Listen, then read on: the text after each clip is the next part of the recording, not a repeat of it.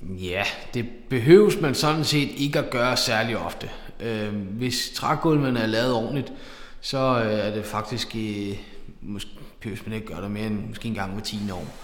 Så kan man gøre det, man øh, let sliber, det vil sige, at man kører en polermaskine over med et fint stykke sandpapir, så får man taget mange af de riser, der nu måtte være i gulvet, og så lægge to gange lak ovenpå, så har man faktisk et fint nyt gulv igen.